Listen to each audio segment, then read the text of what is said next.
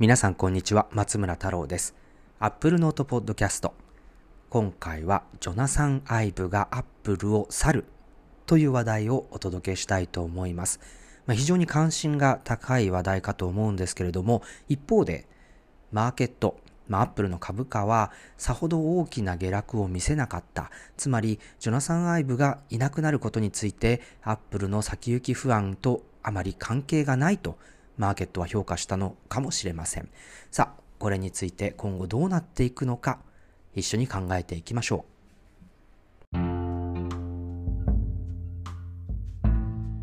レディオタロサイトアップルノートポッドキャスト。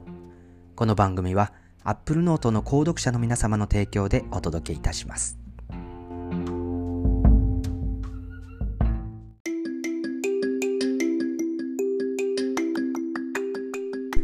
さて、えー、もう1ヶ月前のニュースですね。えー、6月の後半 WWDC が終わってしばらくしてからというタイミングですが Apple は自社のニュースルームにニュースを掲載しましたチーフデザインオフィサー CDO のジョナサン・アイブがアップルを2019年中に退社して LoveFrom という新しいデザインファームを立ち上げると。で、アップルはその LoveFrom の顧客になると。そういうニュースでしたね。えー、ティム・クック CEO は、まあ、引き続きジョナサン・アイブがアップルのデザインに関わっていくということを、えー、書簡の中で明らかにしています。まあ、こういったニュースなんですけれども、まあ、非常にですね、一つの時代が終わる、変わるというような、そんな印象を持って受け止めた方もたくさんいらっしゃるんじゃないでしょうか。確かに、クック CEO は、あアップルにまだまだ関わり続けるということを明らかにしてはいるんですけれども、ちょっと会社勤めした人ならわかると思うんですが、まあ、会社の中にこういる社員、役員として会社の中にいる人と、まあ、外部のスタッフとして関わることってやっぱり違いますよね。その時間の問題もそうだしそのジョナサン・アイブがアップル以外の仕事をするっていうことももちろんあり得るわけで、まあ、そういった意味で今まで通りアップルのアイブアップルのジョニー・アイブという立場ではなくなるということはそれなりに変化があるんじゃないかなというふうに思うのは私だけではないでしょう。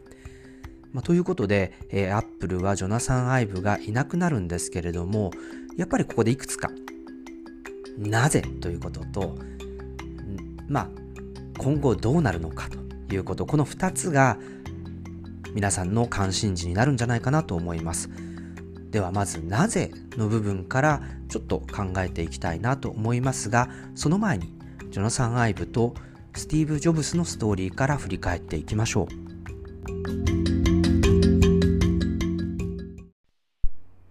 スティーブ・ジョブスという本が上下巻で日本でも発売されていますよね。えー、これは伝記ということで、え、スティーブ・ジョブスが生前に取材に応じて、収録された様々なエピソードがここに入っています。そして映画にもなってご覧になった方もたくさんいるんじゃないかなと思います。今でも Netflix や Amazon でスティーブ・ジョブスの映画見ることができるので、一つ振り返ってみていただきたいなと思うんですが、この中にやはりスティーブ・ジョブスとジョナサン・アイブの出会いみたいなものも描かれていましたよね。えジョブスは85年、自分が連れてきたあ新しい CEO に追い出されるような形でアップルを去って、まあ、ネクストであったり、ピクサーであったり、まあ、こういった企業を作っていきました。で、えーまあ、ピクサーはディズニーに買収されることになりましたし、そのネクストについてもアップルが買収するということで、スティーブ・ジョブスがアップルに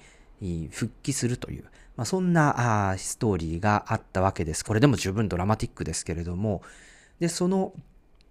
スティーブ・ジョブスが戻ってきたアップル、もう社内をうろつく姿とか結構描かれていたんですけれども、そうした中で、まあ、工業デザインチームにいたジョナサン・アイブに出会うわけですよね。えー、1992年にイギリスからアップルに渡って、え、アップルの工業デザイナーとして働き始めたジョナサン・アイブでしたが、学生時代、やはりマッキントッシュでデザインを学んだということで、このアップルという会社、アメリカにあるアップルという会社は、遠く離れたイギリスからでも自分と何か特別なつながりがあるのではないか、そんなコネクションを感じていたということです。で、それを作り出した人がスティーブ・ジョブズだったわけで、えー、スティーブ・ジョブズとの対面というのは、ジョナサン・アイブにとっても非常に、こう、衝撃的なというかですね、えー、非常に尊敬する人と出会うことになるという、そんなエピソードとして記録されていました。ただですね、その感動的な出会いで終わるわけではありません。97年からスティーブ・ジョブズと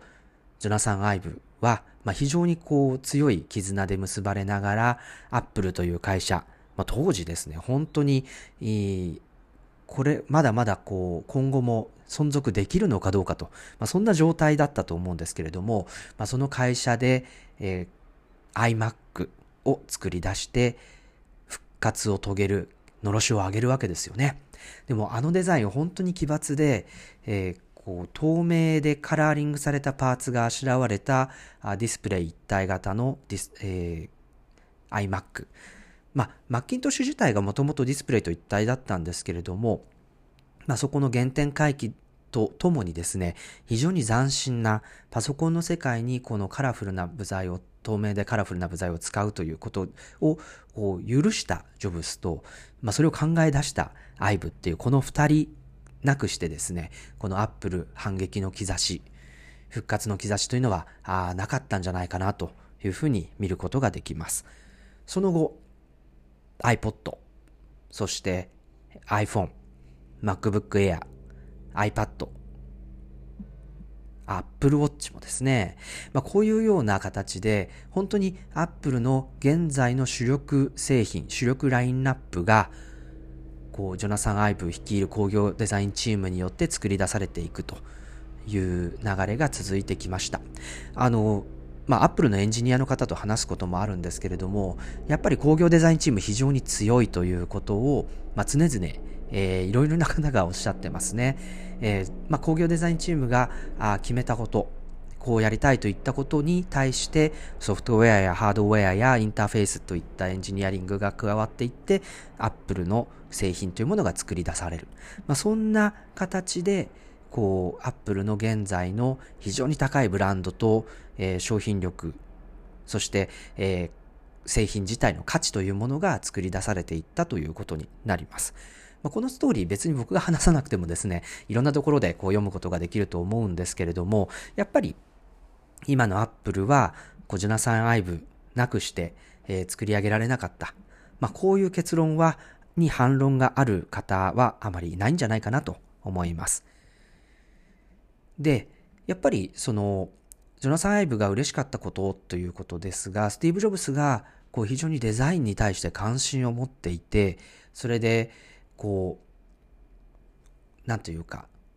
通じるものがあった。そして、えー、意思決定について非常に納得のいくものだったという部分が、やっぱりジョナサン・アイブのモチベーションであったりとか、あその、よりこうチャレンジをするような、あ局面みたいなものを乗り越えることができたんじゃないかなと思います。あの、もう一人、日本人でアップルの工業デザインチームにいらした方にちょっと話を聞いてみたところ、その日本の企業のデザイン、工業デザインと全く大きく違うところというのは、プロトタイピングを何回でも作らせてもらえるところだったというふうに振り返っています。で、このプロトタイピングっていうのは、まあ、例えばプラスチックだったりすると型を起こして、それで実際の製品みたいに作り上げてそのデザインがどうかって検討することになるんですけれどもやっぱり1個型を作るのに非常にお金がかかるんですよね。だからまあよくて年に1人1回ぐらいずつできるかどうかとかそういうレベルで、えー、デザインの施策というものがあ非常に制限されていたと日本企業に在籍していた時には語っていました。ところがアップルに移るとアップルではあのもう本当に納得がいくまで作らせてもらえるというと言い過ぎだけどと言ってましたけど、でもそういうような、あの、日本企業のそういう制限がかかったプロトタイピングとは違う、明らかにこうプロトタイピングを非常に重視している、まあ、そういった姿勢が感じられるような体制でデザインを作っていくことができると。いうことに、まあ、非常にですね、えー、大きな違いを感じたという話がありました。まあ、こういった仕組み自体もですね、やはり Apple の中で工業デザインチームが強い、そしてそこが意思決定をきちんきちんとしていくっていうような、あそのアップルの方法論みたいなものがスティーブ・ジョブズとジョナサン・アイブの間で作り上げられた結果だったんじゃないかなというふうに思います。まこのあたりはですね、本当にあの、アップルがその製品のデザインっていうものの競争力で、えー、これまで勝ってきた、まあ、その裏付けだったと思うんですけれども、あの、一つ、あの、この iPod、例えば iPod はエンジニアリング、技術的には大して新しいことをが使われてないってよく言われていますよね。あの、例えば、まあ、そもそもハードディスクってあのノートパソコンにもすでにいくらでも入っていましたしデジタルミュージックプレイヤー自体もすでにあったし、まあ、SD カードとかフラッシュメモリとかに音楽を入れて使うようなものってたくさんありましたよね当時も。で、えーまあ、そういう意味でこう決して技術的には珍しいものじゃなかった。だけれども、そのハードディスクを、えっ、ー、と、クリックホイールっていう新しいインターフェースをくっつけて、それで、えー、ポリカーボネイトと、この背面、表面磨きの、えー、金属を使ったボディと白いヘッドフォンっていうスタイルを作り出して、これをパッケージングして、ここに、ポケットに1000曲入りますよ。何ギガバイトありますよじゃなくて、ポケットに1000曲入りますよ。と、グッバイ MD というコピーをつけて売り出したわけですよね。で、これやっぱりまあ、すごく日本のこう非常にスペック変調のテクノロジー業界あるいはそのメディアにおいては非常にこうアンチテーゼというかそういうふうに映ったんですよね僕まだ大学生でしたけれどもあのこうやっぱりスペックを歌うことはできるしそのスペックを超えるものはいくらでも作ることができますよとだけど何のどんな体験にフォーカスをして何がこうポイントなのかっていうことをきちんと訴えてデザインからそれを作り出したような製品ってやっぱり他になかった。それが iPod 自体の成功の要因だと思うんですね。そして、えー、シリコンバレーでは共通言語みたいになっているデザイン思考ってありますよね。これもあの問題を発見してそれにプロトタイピングを重ねながらテストをして、えー、完成形に近づけていったものをこう出していきましょうっていう、えー、これはあの実はエンジニアリングの世界から生み出されているもので、これやっぱりスペック変調に対するアンチテーゼだと思うんですよね。えー、性能がこんなにいい、こんなにいい発明がある。まあ、それでは商品にならないし、なったとしても売れないと。だからじゃあどうすればあきちんと人々に使われる商品になるのかっていうところにフォーカスを当てて、えー、そういったアイディアがつく紡ぎ出されているわけですけれども、これだけデザイン思考、デザイン思考って言ってて共通言語にもなっていて、えー、まあよくこう、スタートアップなんかも含めてそうなんですけど、オフィスに行くとですね、なんか、暖かい色の絨毯と木のテーブルが置いてあって、えー、そこにソファー、ふかふかなソファーが置いてあって、ホワイトボードがあるみたいな会議室があって、で、そういうところに入っていくと、こう、にんまりとお前ら分かってるね、デザイン思考みたいな、あ、そういうレベルで今日、共通言語化されているデザイン思考なんですが、じゃあなんで iPod みたいなものが全然出てこないのかっていうところもまた一つデザイン思考の限界なのかなと思ったりするわけですよ。確かに、こう工業製品を正しい形にする人に即して正しい形にしていくっていうことはデザイン思考でできるかもしれないんですけれどもその背後にやっぱり流れているこう人がじゃあどんな体験をするのかそのためにはどんなプラットフォームが必要なのかまで考えて初めてこう iPod 的なものが生まれるわけですよね。iPod ってやっぱりこう iTunes がこう先にあったし、その iTunes で音楽を売るようなビジネスモデルを立てていこうっていうような算段もあった。で、そのためにじゃあどういう、えー、iPod というものが先回りして必要なのか、こういう話だったわけじゃないですか。iPhone, iPhone でも同じですよね。App Store が登場する1年前に iPod が出てきていて、で、えー、もう、あの、2007年の1月に iPhone がこう発表された時にすでにこうアプリストアが出てくることは決まっていたはずですしそのために iPhone がどういう形で世の中に広まり始めれば良いのかっていう結果があの初代 iPhone なわけですよね。まあ、こういう形でやっぱりこうデザイン思考そのだそのものだけではなくて、えー前後5年ぐらいのスパンでどんなものが作られるべきか何が一番正しいデザインなのかっていうことが考えられる結果が、まあ、アップルの成功だったのかなということを考えるとなかなかまああのアップルみたい、アップルの iPod みたいな成功っていうのをデザイン思考いくらやったところで、えー、他の企業が手にすることはできないし、まあ、そういったあの、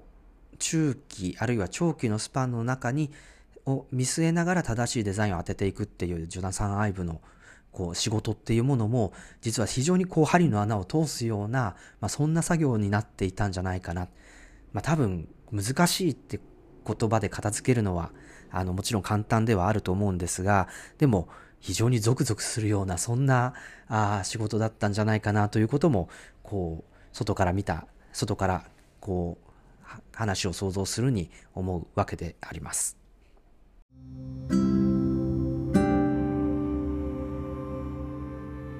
Radio Tarosite、Apple Note Podcast。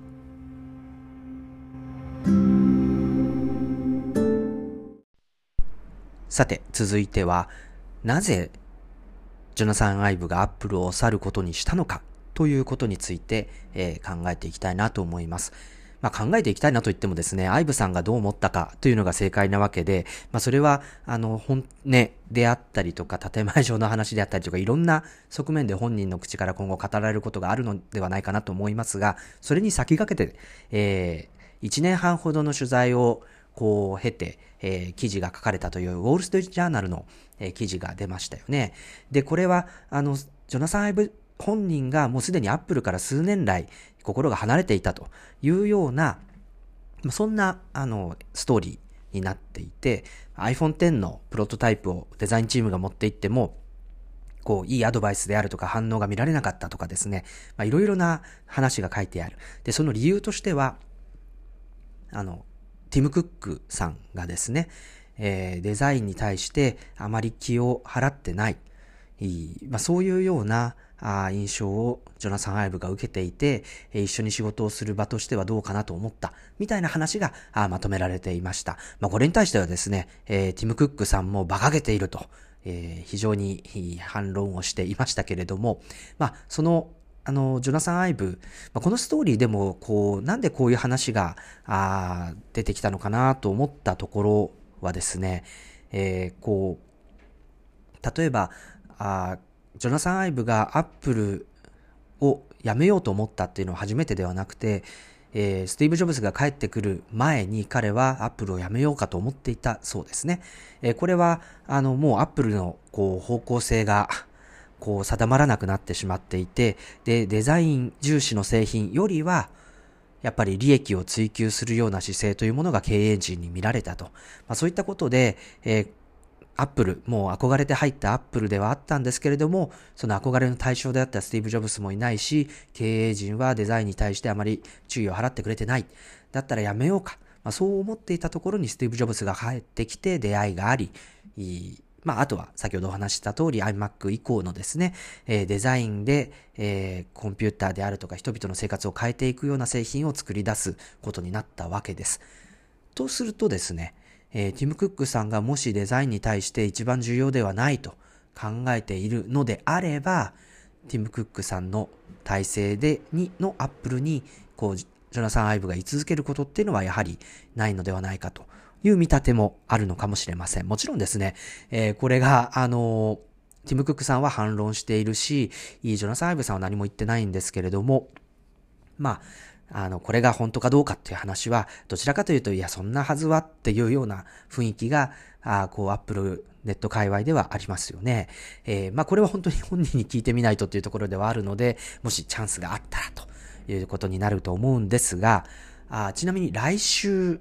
このポッドキャストをアップして、来週、ちょうどですね、アップルの、えー、第3四半期、これは4月から6月ですね。第3四半期の決算発表があって、で、そのタイミングでカンファレンスコールといって、えー、まあ、アナリストや株主に対して、えー、経営陣が質問に答えるというですね、電話会議があるわけですけれども、この場で何かティム・クックさんは、まあ、言及しないわけにはいかないと思うんですよね。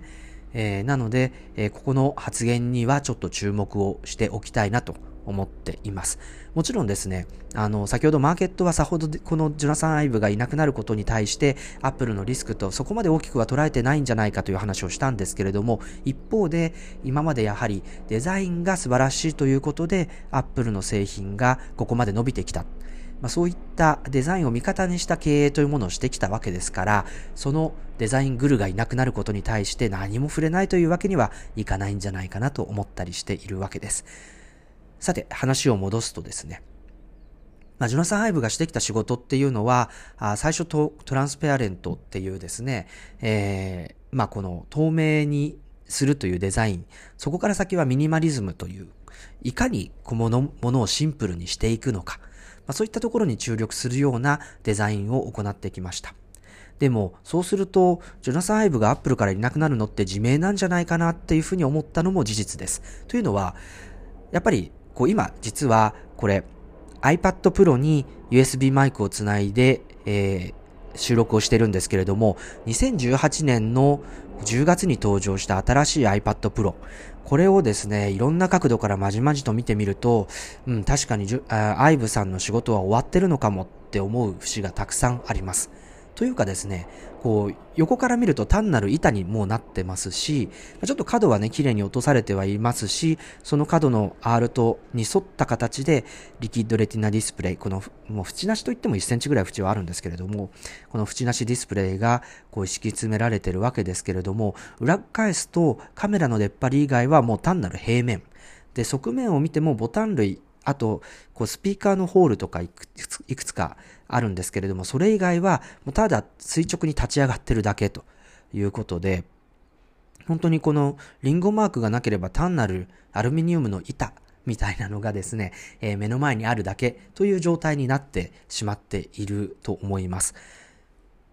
これ以上、じゃあこう皆さんに聞いてみたいんですけれども、これ以上 iPad Pro をシンプルにするにはどうしたらいいんだろうと思うわけですよね。もちろんこう薄くなったりとか、あるいはこうカメラの出っ張りがなくなったりとか、そういう進化はあるかもしれません。あの、それは、あの、ディスプレイテクノロジーであったり、あとはバッテリーですよね。やっぱりバッテリーってすごく場所、あの、こうモバイルデバイスの中では一番こうサイズを決めてしまう要素になってしまうので、このバッテリー技術が思いっきり進化すると、もっと薄くなるかもしれないですよね。だけど、じゃあ、このもうほぼ角が落とされた平らのアルミニウムの板、ガラスとアルミニウムの板をこれ以上デザインで何かしようって、さすがにそれは無理筋なんじゃないかなって思ってしまうんですよね。えー、そういう意味で、このハードウェアのこう、外見のデザインっっていうものって、もしかしたらこの iPad Pro はもう完了したと言ってもいいかもしれない。もちろんディスプレイが例えばペーパー、なんていう、巻き取り式になるとかですね、いろいろな、あのー、要素って加わってくると思うんですね。このアップルも今取り組んでると言われている、こう、折りたたみできる液晶みたいなものっていうのになってくると、例えば今のこのスマートキーボードのケースみたいなところもディスプレイ面になって、みたいな話はあるかもしれません。そうなってくると、あの、でもそうなったとしてもですよ、この本体の板、タブレットとしての存在って、やっぱりもうこれ以上シンプルなデザインってないんじゃないかなと思うんですよね。まあ、そういった意味で、えー、だんだんだんだんジョナサン・アイブさんがやることっていうのがなくなってきたんじゃないかな。アップル製品で何か取り組むことってだんだんなくなってきてるんじゃないかなっていうような印象を受けます。はい。手元にこちらは iPhone XS Max 6.5インチのあの、スマートフォンがまた手元にあるんですけれども、これを眺めてみてもですね、なんかカメラの部分の出っ張りっていうのはやっぱりあるんですけれども、こう、持ちやすいように、こう、角が落とされていて、えー、ステンレスの、こう、カラーリングされたステンレスのフレーム、これを、えー、ガラスの前面、背面のガラスでサンドイッチしていて、前面側にはフェイス ID のノッチがあると。もちろんこのノッチが小さくなったり、なくなったりっていう進化はあるかもしれません。あるいはこのガラスの中に指紋センサーが入るみたいなこともあるのかもしれません。だけど、この iPhone のこの角が握りやすく丸められてる、えー、そして前後がガラス、まあ、ガラスっていうのはちょっとね割れやすいんであれなんですけど、このボディが、じゃあこっからどうやってこれ以上シンプルになるんだろうってちょっとやっぱ想像つかない部分がありますよね。Mac 行ってみましょうか。iMac。ね、iMac は、あアルミニウムのこの二つ折りのスタンドの上にディスプレイが浮いているっていうデザインで、このディスプレイの部分も本当にこう角は鋭く、なんか物でも切れるんじゃないかっていうぐらい鋭いエッジになっていますよね。えー、そして、えー、ディスプレイがあって、ユニボディのこのアルミニウムのケースにコンピューターとディスプレイ、デスクトップパソコンの中身全てが入っていると。っていうデザインなんですけれども、このデザイン、もちろん材質とかユニボディ化とかっていうのはあるんですが、15年このスタイル変わってないんですよね。えー、インテル化する前、iMac G5 っていうものがあって、あの時は本当に厚みもすごかったし、ポリカーボネイトで割と白くて存在感あったんですけれども、でも、このスタンドの上にディスプレイだけが乗っかっていて、そのディスプレイの裏側に全部パソコンの本体部分が収められているっていうデザインは、やっぱりこれ、15年変わってないんですよね。2004年に登場したまんまの姿が、だんだん薄くなったり細くなったりアルミになったりしながらも、こう、そのままの姿で iMac という、もうもはやこれ以上どうするんだっていうところまで来ているデザインを、えー、使い続けているわけですよ。だからそういう意味で言うともう2004年に iMac デスクトップパソコンとしての iMac のデザインは終わっていた可能性がある。これも言ったように薄くなったりとか材質が変わったりっていうカスタマイズだったりより良いあの環境性能も含めてより良いこう姿に変えるってことはありますよ。だけど基本的な設計スタイルこういったものは変わってない立ち姿は15年変わってないわけですよ。これがもしかしたらジョナサン・アイブさんが今までアップルでしてきたことで Mac、MacBook Air もね MacBook の大型版みたいな感じだし MacBook Pro もこれももう閉じたら単なる板になってしまっていますのでちょっとこれ以上何かっていうのは難しそうな気がしてくる、まあ、そういった意味でいくと MacBook シリーズも Mac mini もねあれ以上どうするっていう形になってしまってますし iMac もそうだし iPad だって iPad も iPad Air とかあの第6世代の廉価版の iPad とかってもうほぼ言ってみれば iPad2 の時のデザインをそのまま引きずっている引きずっているって言い方はネガティブですけどあれでよしということだったと思うので iPad2 の時に出来上がったデザインがそのままもうだってあれも2011年とかですからねかれこれ8年9年経ってしまってるわけですけれどもそのあのデザインを引き続き使い続けていて、で、去年、2018年にプロ版 iPad Pro は、この、さっきも言ったようにこれ以上どうするんだっていう、さらにこれ以上どうするんだっていう状態になってしまったアルミニウムとガラスの板になったわけですよね。こういった形で iPad もそうだし、iPhone、iPhone ね、これも、あの、iPhone X、これ新しい世代の iPhone の、あの、プロトタイプとして2017年出てきて2018年踏襲してますから、で、これも2007年から10年経って初めて基本的なフォームファクターを変えて、で、形を変えたということになりますから、やっぱりアップルのデザインってやっぱりこう、5年から10年単位で、えー、変えながら、だけど、だんだんだんだんそのミニマム、ミニ、こう、もう本当に最小のデザイン要素にどんどん修練していく、まあ、そういったところが突き詰めていくと完成という域に達して、で、それが、あもう、こういうものだということで、えー、使われ続けていくと。まあ、そんな、あこう流れを見てくるとですよ。今やっぱりまだ最近直近で形を変えたのは、あこの Apple Watch だと思うんですが、このウェアラブルであるとか、あそういった新しい製品カテゴリーに関してはまだまだやることがあるのかもしれませんし、特にジョナサン・アイブさんは、あ Apple Watch についても非常に精密にソフトウェアの動きも含めて設計してきたということですので、えー、ここはまだまだ関わる。例えば Love From からもこう関わるのかもしれません。だけど、それ以外の製品群に関しては、これ以上形を変える要素がなかなか見出しづらくなってきた。まあ、そういった部分を、ジョナサン・アイブがこれ以上アップルに、いてフルタイムでいる必要性、必然性がなくなったという理由付けにしてもいいんじゃないかなというふうに思ったりしているわけです。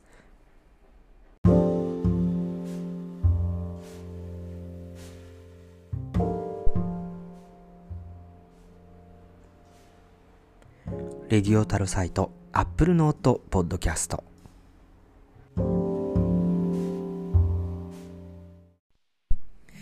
さあ、それではアップルは今後どう製品をデザインしていくのか、まあ、そんな話を考えていきたいと思います。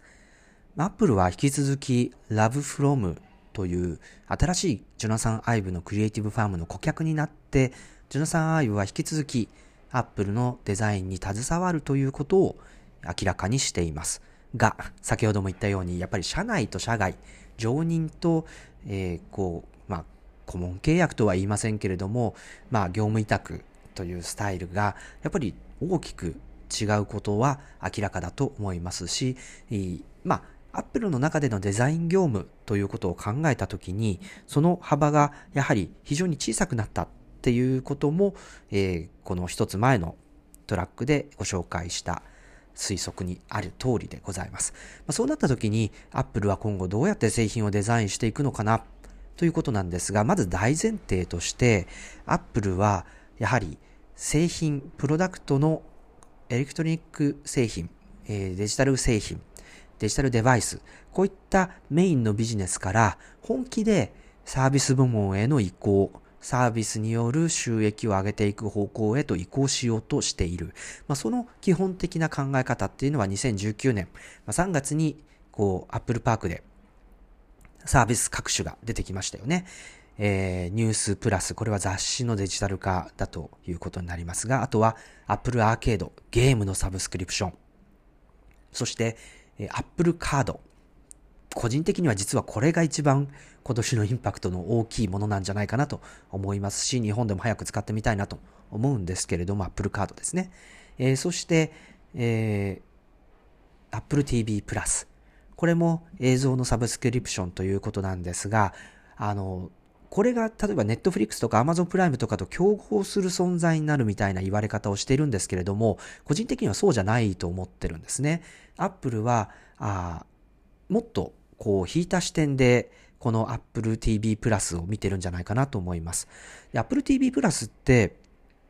あの、まあ、どんなデバイスでもそうなんですけど、Apple TV アプリの中に紐づいているサブスクリプションサービスなんですよね。言えてない。サブスクリプションサービスなんですよね。で、えこの Apple TV アプリっていうのは実は Apple TV、こうこれが紛らわしいんですけど、ハードウェアとしての Apple TV や iPhone、iPad、Mac にある Apple TV アプリに加えて、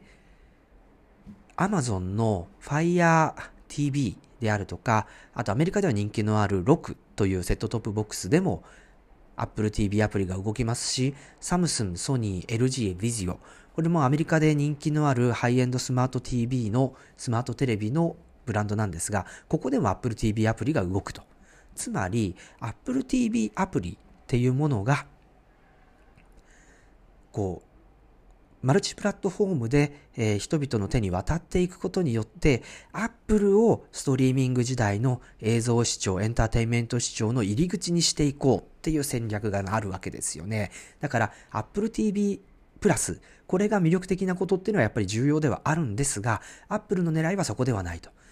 だから、Netflix や Fulu や Amazon プライム、あるいはアメリカだと例えばアニメ専門のクランチーロールもそうですし、まあ、CNN もあるし、あるいは、あまあ、スポーツのチャンネルであるとか、あ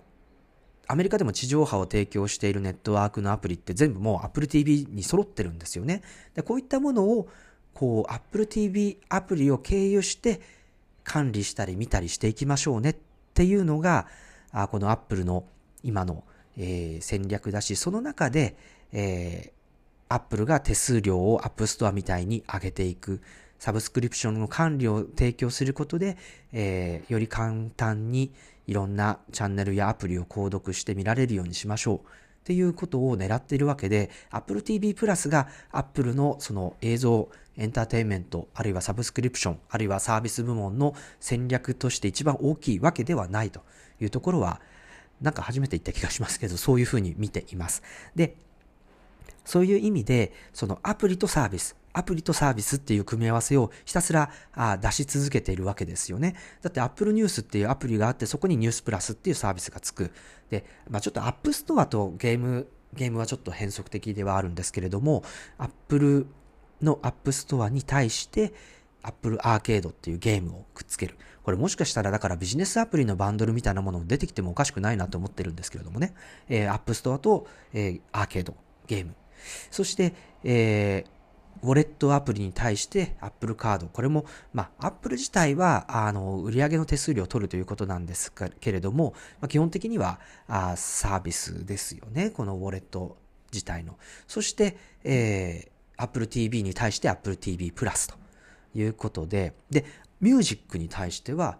Apple Music がありますし、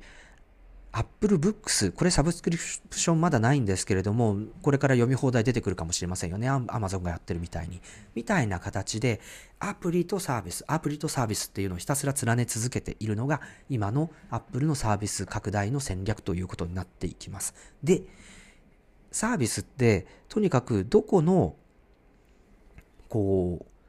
デバイスでも使えるようにしてるっていうのも一つポイントですよね。今まで比較的会話の外に置かれがちだった Mac に対しても、例の iPad アプリから Mac アプリをビルドできるっていう魔法を編み出したことによって、これもサブスクリプションの消費デバイス、コンスームデバイスに Mac も入ってくるということになります。なので、もう Apple のデバイス、あるいはテレビに関して Apple 以外でもそうなんですけれども、こういったデバイスに対して、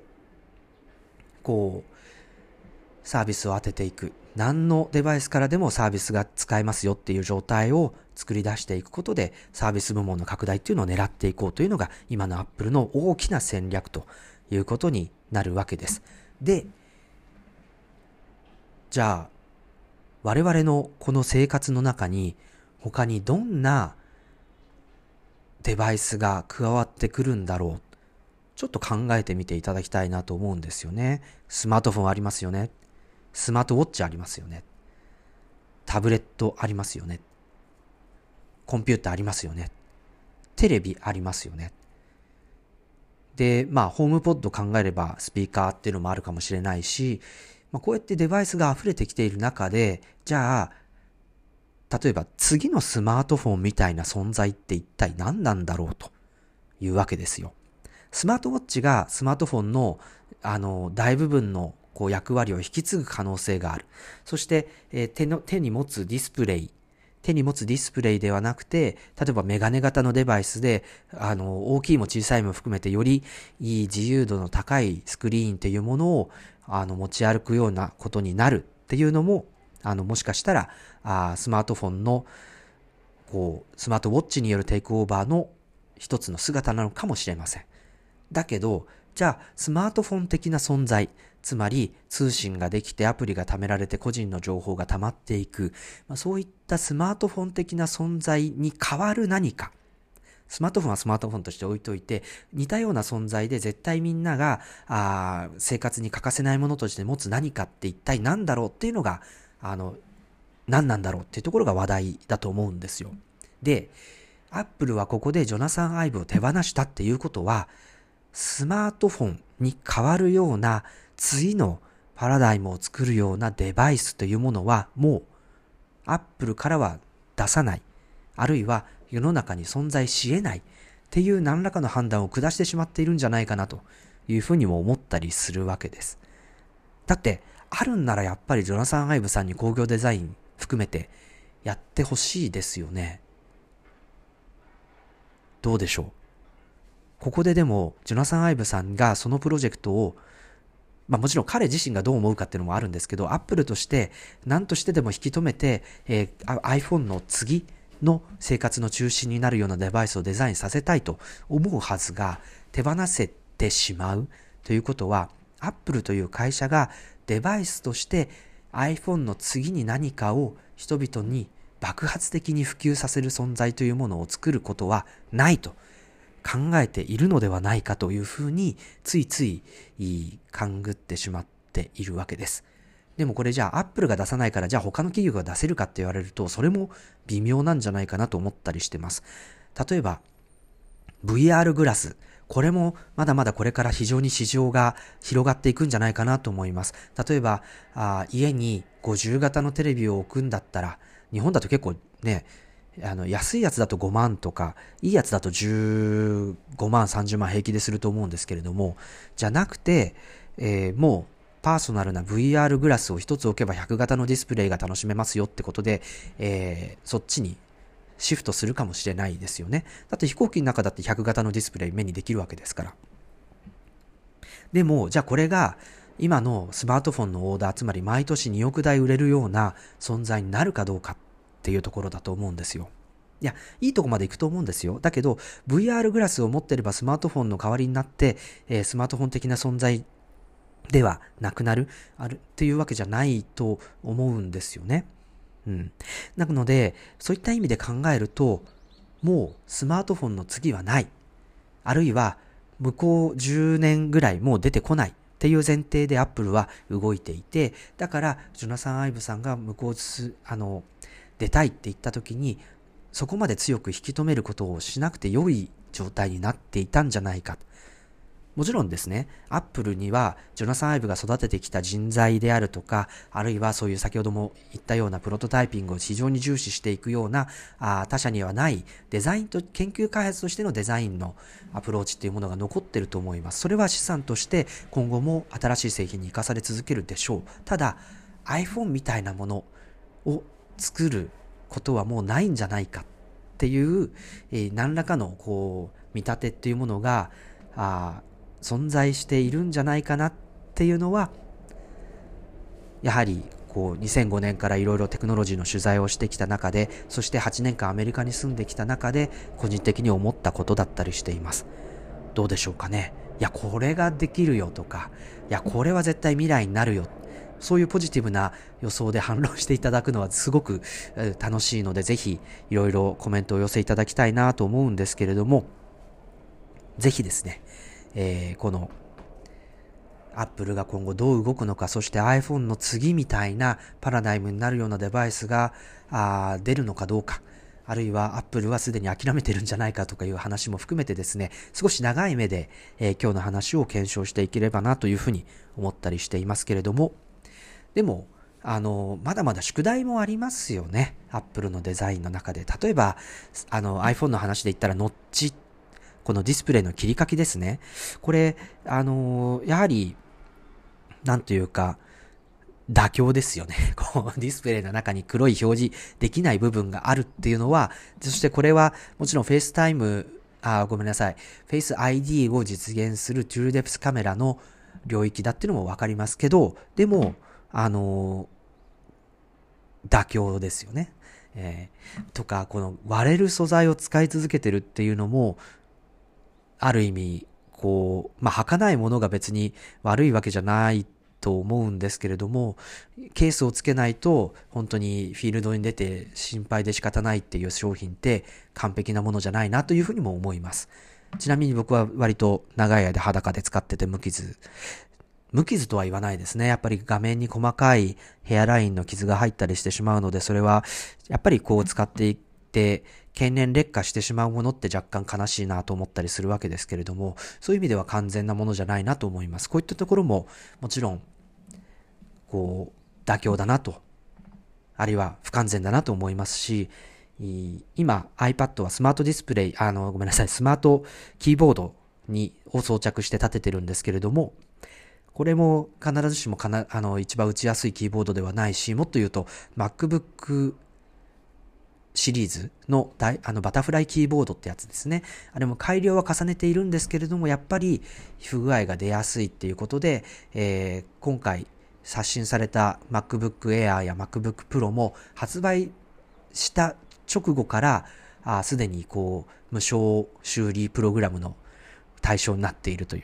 これが完成されたものとはやっぱり言えませんよね。まあ、こういった、その、もちろん、ジョナサン・アイブが関わるデザインじゃないメカニカルな部分とかも含めて、いろいろな問題点っていうのがまだまだ Apple 製品には残っていて、これは次々に改良されていくことになるはずです。だけど、もう一回立ち戻って考えると、Apple 製品の形、姿というものは、だいぶかなりの領域で完成されてきてしまっているなと思いますし、だからこそ、ジョナサン・アイブがアップルを離れることが許される。あるいは離れて別のことに時間を割き始めるっていうことが、なんとなく理解できるというような、あ個人的なあ見方をすることができるというわけでございます。さあ、ということで今回は久しぶりの更新でしたね。えー、だけどできるだけまた細かく更新していきたいと思いますので、引き続きよろしくお願いします。えー、Apple Note Podcast でございました。ぜひですね、感想などなど Twitter アカウントにいただければと思います。Twitter アカウントはあ私個人の Twitter アカウント、アットマーク太郎松村にお寄せいただければ幸いです。そして、えー、この番組は Apple Note Podcast ということで、えー、有料マガジン Apple Note の購読者の皆様の提供でお届けしております。ノートで連載中です。月末に偏りながら更新多めでお届けしておりますので、ぜひこちらもご購読のほどよろしくお願いいたします。